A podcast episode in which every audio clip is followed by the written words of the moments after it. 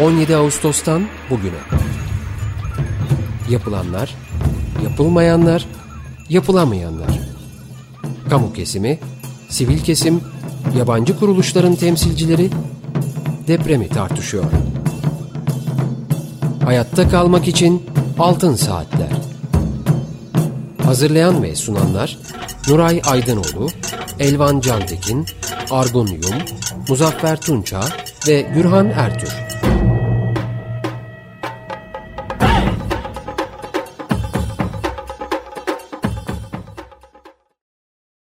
Açık Radyo'dayız. 95.0 Altın Saatler programının deprem özel yayınındayız. Açık pro, e, Açık Radyo programcısı dostlarımız Ercüment Gürçay Babil'den sonra programını, Berna Uçarol ve Mustafa Eren Emeğin Gündemi programlarının saatlerini Altın Saatler programı ekibine devrettiler. Kendilerine çok teşekkür ediyoruz. Bu programı Mehmet Nuray Aydınoğlu, Argun Yum, Elvan Cantekin ve ben Gürhan Ertür birlikte sunacağız. Teknik masada Feryal Kabil arkadaşımız bir buçuk saat boyunca sesimizi sizlere ulaştıracak. Telefon numaramız alan kodu 212 343 40 40. Elektronik posta adresimiz açıkradyo.com.tr Altın Saatler programlarının ses kayıtlarını Açık Radyo'nun internet adresinde podcast bölümünde dinleyebilirsiniz. Efendim bugün e, bu bir buçuk saatlik yayında e, üç konuğumuz olacak. İlk konuğumuz Profesör Doktor Alper İlki. E, şu anda e, hattımızda. Alper Hocam merhabalar. Merhabalar nasılsınız Güven Bey? Sağ olunuz hocam. Ee, biz iyiyiz. Esas sizi merak ediyoruz. Şu anda sanıyorum Antep'tesiniz değil mi efendim? Antep'te Araban ilçesindeyiz şu anda. Ee, e, evet ya orada hasar tespit çalışmalarına e, Çevre Şehircilik İklim Değişim Bakanlığı ile koordine olarak devam ediyoruz. Evet. Kaç kişilik bir ekibiniz var e, orada çalışan hocam?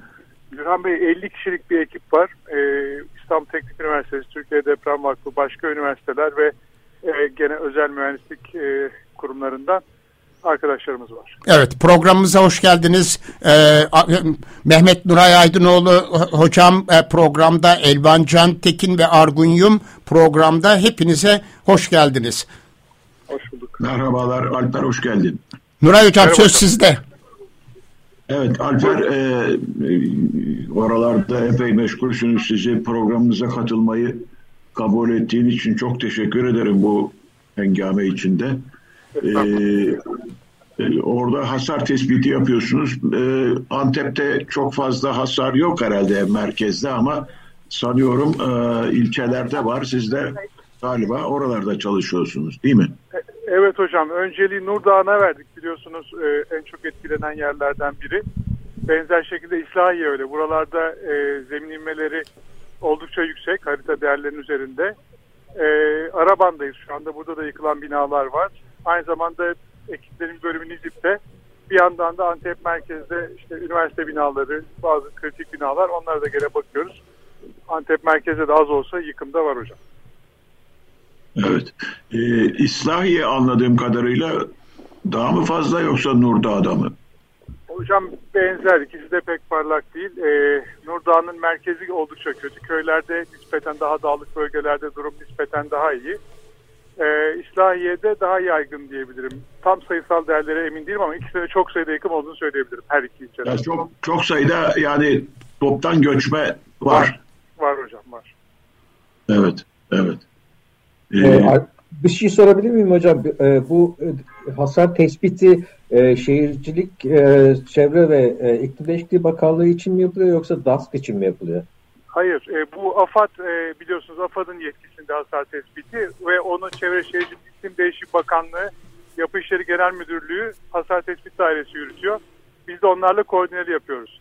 E, DAS daha sonra e, yani aslında DAS da kısmen devreye girdi. O da koordineli. Yani bakanlığın ağır hasarlı tespit e, olarak yaptığı veya yıkılan binaları DAS da oradan ödemesini yapmaya başladı.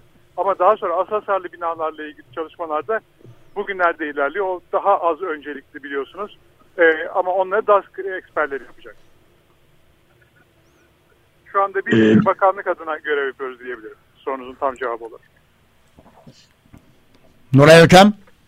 Evet, e, Alper e, bu e, hasar tespit e, sistemi için daha önce bir e, hazırlıklarınız vardı değil mi? Yani siz herhalde bir şu anda belli bir formata göre e, mühendisleri eğittiniz ve e, o şekilde devam ediyorsunuz.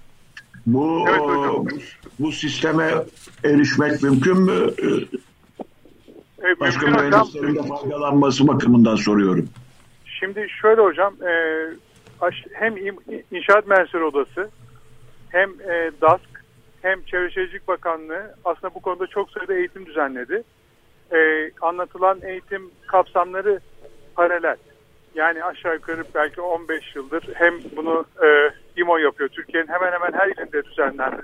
Eğitimden Tunceli'den Trabzon'a, Trabzon'dan Edirne'ye. Çok sayıda e, oda e, mensubu, inşaat mühendisi bu eğitimi aldı. Bakanlık da bunu e, hem çeşitli illerde yüz yüze hem de online olarak tam sayı bilmiyorum on binlerce mühendise bu eğitimi aldırdı. E, onun dışında e, DASK da zaman zaman e, kendi eksperlerine bu eğitimleri veriyor. Dolayısıyla bütün kurumların yapı bazındaki hasar e, tespit sistemi birbirine paralel. E, hazırlıklar da bir hayli sürede devam ediyor. E, durum böyle hocam eğitimlerle ilgili. Ha, yöntemi ben, bu, e, yön, evet buyurun hocam. Bu bakımdan oldukça iyi bir noktada olduğumuzu söyleyebiliriz o halde. Hocam uygulamada muhakkak sıkıntılar oluyordur. Çünkü çok büyük bir grup şu anda burada. E, dolayısıyla yani her şeyin mükemmel olduğu söylemek kolay değil ama en azından belli bir ortak müşterek var gibi. Evet. Bu şu anda evet. birlikte çalıştığınız ekibin hepsi inşaat mühendisi midir hocam? Büyük çoğunluğu inşaat mühendisi. E, mimarlar da var e, içinde ve mimarlar ama muhakkak inşaat mühendislerinin olduğu gruplar içinde. Çünkü burada ölçümler vesaire bir takım e, doldurmamız gereken hasar dışında bilgiler de var. E, hak sahipliği anlamında e, fikir vermesi açısından. O yüzden mimar ve mühendisler ağırlıklı %90 e, mühendis diyebilirim. İnşaat mühendisi. Geri kalan işte %10 belki mimar diyebilirim. Bu bizim grup için söylüyorum. Yani bu beraber çalıştığım 50 arkadaşım için söylüyorum. Ama sizin dışınızda da grup olduğunu anlıyorum bu Tabii vurgun. 6 bin e, yanlış bilmiyorsam en son bana iletilen rakam şu anda 6 bin kişinin sahada hasar tespiti yaptığı çeşitli şehirlerde, çeşitli bölgelerde. Gene Şehircilik Bakanlığı kanalıyla o, herhalde. Evet, evet. Bir de yapmış olduğunuz çalışmayı da kısaca özetlemek mümkün mü hocam? Çünkü birçok bina tamamen göçmüş vaziyette. Örnekler mi alıyorsunuz? Nasıl e, bir çalışma evet. yürütüyorsunuz? Gürhan Bey bu çok iyi bir soru ve çok karıştırılan bir soru. İşin farklı yönleri var. Yani hasar tespiti e, aslında böyle kim suçlu kim güçlü e, bina neden yıkılmış buna bakmıyor. Evet veyahut da hukuki davalar açısından evet. değil herhalde. Bu değil. O yürüyor bir yandan yıkılan binalar için. O başka kanaldan yürüyor. Ee, burada yapılan daha çok hak sahipliği, e, daha sonra o DAS'la birleşecek, onunla ilgili ödemeler. Ve binalar eğer hasarlı değilse bina, insanların, vatandaşların binalarına girmesini sağlamaya yönelik, kaosu azaltmaya yönelik e, bir tespit çalışması. E, dolayısıyla e, şey farklı. Bir de şu karot vesaire gibi şeyler de çok tartışıyor son günlerde. Hasar tespiti yapılıyor ama karot alınmıyor, cihazda bakılmıyor gibi bir takım e, eleştiriler var. E, e, hasar tespiti normal şartlarda bile zaten karot veya bir cihazla bakılarak bir yapılan bir işlem değil. Hasar tespiti binada hasar varsa bunu ortaya koymanız ve bu gözle yapılan bir çalışma. Yani kolon çatladıysa çatladı, çatlamadıysa çatlamadı zaten. Eğer betonda bir sorun varsa e, hasar anlamında bunu gözünüzle görüyorsunuz. E, dolayısıyla hasar tespiti binanın depreme dayanıklı olup olmadığı konusunda yapılan bir çalışma değildir. Bu çalışma yani binanın bir sonraki depreme dayanıklı olup olmadığı konusunda bilgi sahibi olmak için zaten yönetmeliklerimizde de tanımlanmış olan kapsamlı çalışmaların yapılması gerekiyor. Hasar tespitinin bununla alakası yoktur. Hasar tespiti bu bina depreme, e, deprem standartlarına yönetmekten uygun yapılmış olup olmadığına bakmaz. Öyle veya böyle bu bina bu depremden hasar görmüş mü? Gördüyse ne düzeyde hasar görmüş buna bakar. Binanın depreme dayanıklı olup olmaması daha detaylı, uzun bir iştir ve bugün işi değildir. O tabii ki o e, hızlı yapılan, bugün işte binlerce binanın, yüz binlerce binanın bakılması lazım e, ve hızla bakılması lazım. E, dolayısıyla bu daha hızlı ve görsel bir incelemedir. Dünyanın her yerinde de böyledir.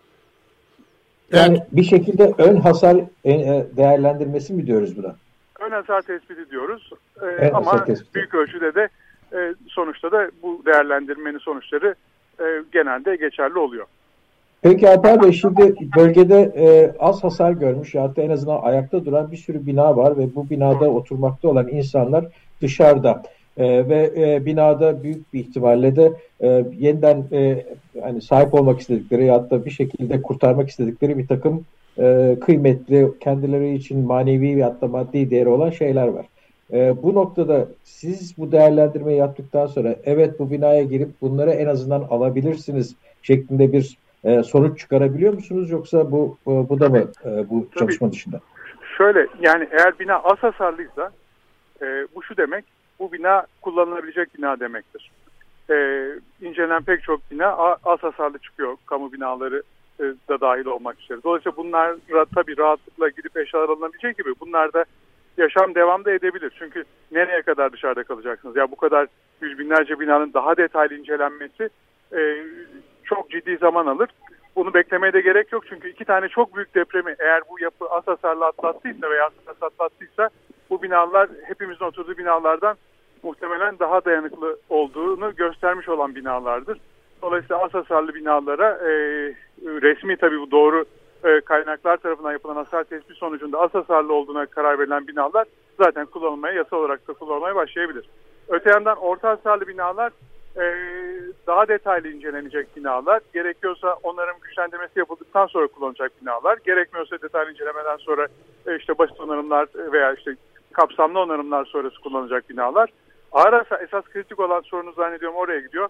E, ağır hasarlı olarak tanımlanmış binalarsa e, artçılarda e, yıkım riski olabilecek binalar. Bunlara çok temkinli yaklaşmak gerekiyor. E, ve tabii bir, bir başka grupta acil yıkılacak binalar. Bunlar da mevcut halde risk e, teşkil eden yapılar. Bunları da rında en kısa zamanda e, yıkılması gerekiyor. Bu gene e, bakanlığın e, e, yetkilileri tarafından gerçekleştiriliyor bu işlemler. Hocam hemen ha, buyurun. Pardon, pardon araya girdim. Yo, yo, buyurun Nuray Hocam.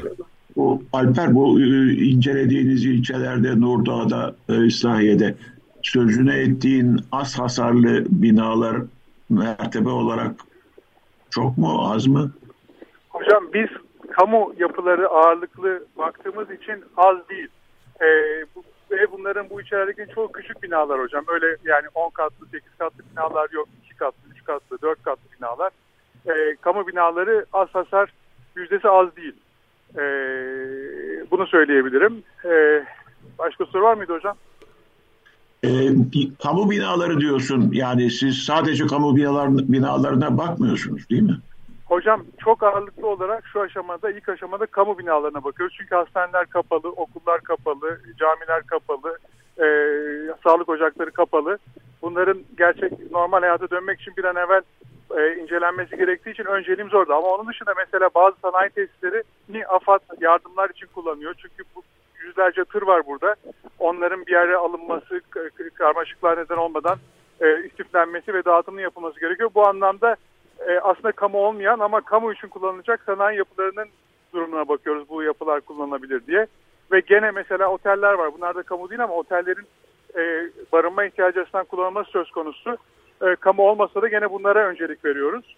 E, yani kamu kullanımı amaçlı çoğunluğu kamu yapısı olan bir kısmı kamu yapısı olmayan yapılar bize öncelikli olarak e, e, inceleme talebi geliyor hocam. Bunlar günlük e, bakanlıktan bize listeler geliyor. Biz bu listelere göre 20 küsur ekibi yönlendiriyoruz e, ilçelere. Evet ama yani e, e, açıkta kalan vatandaşlar e, az hasarlı binalara e, e, girmek bakımından sizin değerlendirmenizi bekliyorlar o halde. E, bizim ve diğer ekiplerin hocam. Tabii bakanlığın evet. e, kendi çok sayıda e, e, görevlendirdiği e, çalışanları var. Onlar da bu işe devam ediyor. Bizi belki üniversiteden geldiğimiz için öncelikle ka, e, kamu binalarına yönlendirdik. Yani, evet. yani sivil binalara da bir yandan paralel olarak bakılıyor. Bildiğim evet. kadarıyla şu ana kadar yaklaşık 700 bin e, binanın e, tespiti tamamlanmış durumda diye yanlış hatırlamıyorsam mertebe olarak söylüyorum. Böyle Buna, bunu tekrarlar mısınız? Ee... yanlış bilmiyorsam mertebe olarak 700 bin, 600 ila 700 bin bina arasında her tabi dakika bu rakam değişiyor. 600-700 bin binanın hasar tespitinin yapıldığını e, en son hatırlıyorum şeyden, e, sistemden gördüğüm kadarıyla. Bölgedeki evet. toplam bina e, sayısı konusunda bilginiz var mı hocam? Ben ben emin değilim Güran Bey. Anladım. Anladım. 700 bin rakamı bayağı oldukça yüksek bir rakam. Yani evet. e, böyle bir e, hasar tespiti. 700 bin, 700 bin bina mı konut mu? Konut birimi mi? Bina, bina diye hatırlıyorum hocam. Evet. Evet, evet onu e, başka kaynaklardan da e, kontrol ederiz. E, Alper Hocam 99 e, sonrası binalarla ilgili hiç gözleminiz var mı? Değerlendirmeniz? Var, var. Yani ilginç tabii bu. Ee, aslında bizim e, şunu bir kere görüyoruz ilginç bir şekilde. Yani malzeme kalitesi anlamında, işte donatı türü anlamında e, gelişmeler var. Yani e, beton kaliteleri genel olarak daha iyi yenice yapılarda. Donatılar zaten nervülü. Zaten piyasada düz donat artık yok son yıllarda. Bunlar uygulanmaya başlamış. E, birinci tespit bu. Yani yeni yapılarda kalite anlamında bir artış var. İkinci tespit e, yıkılan binalarda muhakkak şu ana kadar e, kusurlar görüyoruz. Yani eksikler görüyoruz. E, yani tamamen kurallara uyup da yıkılan binaya şu ana kadar rastlamadık. E, üçüncü bir şey bunu Nuray Hoca da çok iyi biliyor zaten. Yaşanan bir deprem hatta iki deprem. Yani ikisi de bizim e, hesaplarda dikkat aldığımız depremlere göre oldukça yüksek depremler. E, yani bu binaların yıkılmasını tabii haklı çıkarmıyor, e, e, doğrulamıyor ama e, binaların ciddi hasar görmesi bu tür bir deprem altında çoğu binanın e, bizim mühendislik kabullerimizin e, beklentisi içinde. Yani çünkü çok ciddi etkilere maruz kaldı buradaki yapılar hem de iki kere. Alper tabii bunların hasar görmesi normal ama evet. yıkılması, göçmesi, tabii. toptan göçmesi tabii. normal değil değil mi? Tabii hocam. Evet. Onu söylediğim gibi yani o kabullerimizin içinde değil ama e, onarılamayacak derecede hasar görmeleri e, olabilecek bir, bir, bir durum bu depremler altında. Doğru tabii tabii. Ama yeter ki ayakta kalsın, can kaybı olmasın. Kesinlikle. Peki şunu e, sorabilir miyim ben bir uzman olarak baktığınızda e, yıkılan binalarda temel yıkılma sebebi olarak bir çok böyle belirgin bir şey ön plana çıkıyor mu? E, bu anlamda aslında önceki yapılara göre, önceki depremlerdeki e, tecrübelerimize göre çok büyük farklar yok. Gene e, basit e, detay hataları. Yani e, işte bizim süneklik dediğimiz aslında bütün şu ana kadarki depreme dayanıklı yapı tasarımının dayandığı en temel e, prensip. Yani yapılar dayanımına ulaşacak bu tür depremlerde ama dayanıma ulaştıktan sonra sünek davranması gerekiyor. Bu da büyük deformasyonlar yapabilme yeteneğine sahip olması anlamına geliyor. Bunun için belli kısıtlamalar, belli limitler, belli detaylar var uygulanması gereken. Bunlar çok e, zahmetli, çok zorunlu, çok çok zorlu, çok yapılması mümkün olmayan detaylar değil. Fakat bu detayların hala bir sene evvel, iki sene evvel yapılan binalarda e, yapılmadığını, doğru olarak yapılmadığını, bunu tabii yıkılan binalarda görüyoruz. Yıkılmayan binalarda belki bunlar yapılmıştır. E, belki de büyük ihtimalle yapılmıştır. E, dolayısıyla hala denetimde bazı sorunlar oldu. E, ve hala e, bizim yönetmeliklerde öngördüğümüz düzeyde e, tasarım tasarımın gene emin değilim projelere bakmadığımız için uygulama yapılamadığını söylemek mümkün yıkılan e, binalar için. E, öte yandan dediğimiz gibi yani e, ağır hasar gören binalar için zaten bu bizim kabullerimiz içinde de olabilir. Bunu da bir kez daha söylemiş olayım.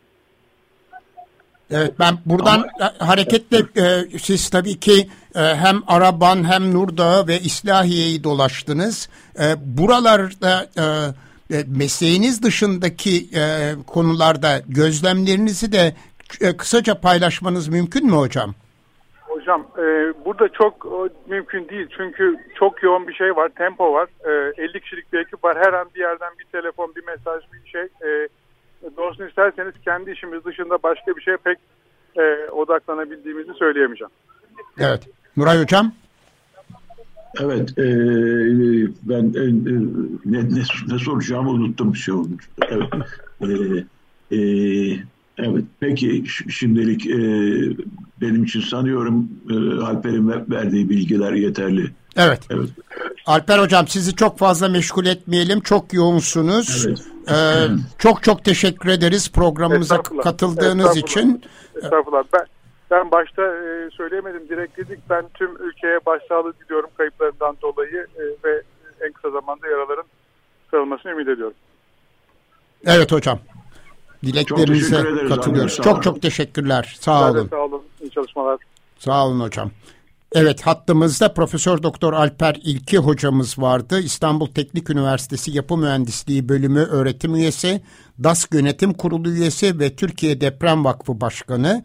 AFAD Afet ve Acil Durum e, Kurumu Danışma Kurulu üyesi şu anda geniş bir ekiple Gaziantep'te incelemeler yapıyor. Özellikle Nurdağı, Araban ve İslahiye ilçelerinde. Şimdi küçük bir müzik parçası e, dinleyeceğiz. Onun arkasından e, Murat Sungur Bursa'ya bağlanacağız. 99 depremleri döneminde Başbakanlık Proje Uygulama Birimi Direktörü olarak çalıştı ve Dünya Bankası kredileriyle afet bölgelerinde yapılan konut inşaatlarının organizasyonunu gerçekleştirdi. Bu depremler ve sonuçları hakkında biraz da 99 karşılaştırmalı onun e, görüşlerini, değerlendirmelerini alacağız müzik parçamızı dinledikten sonra.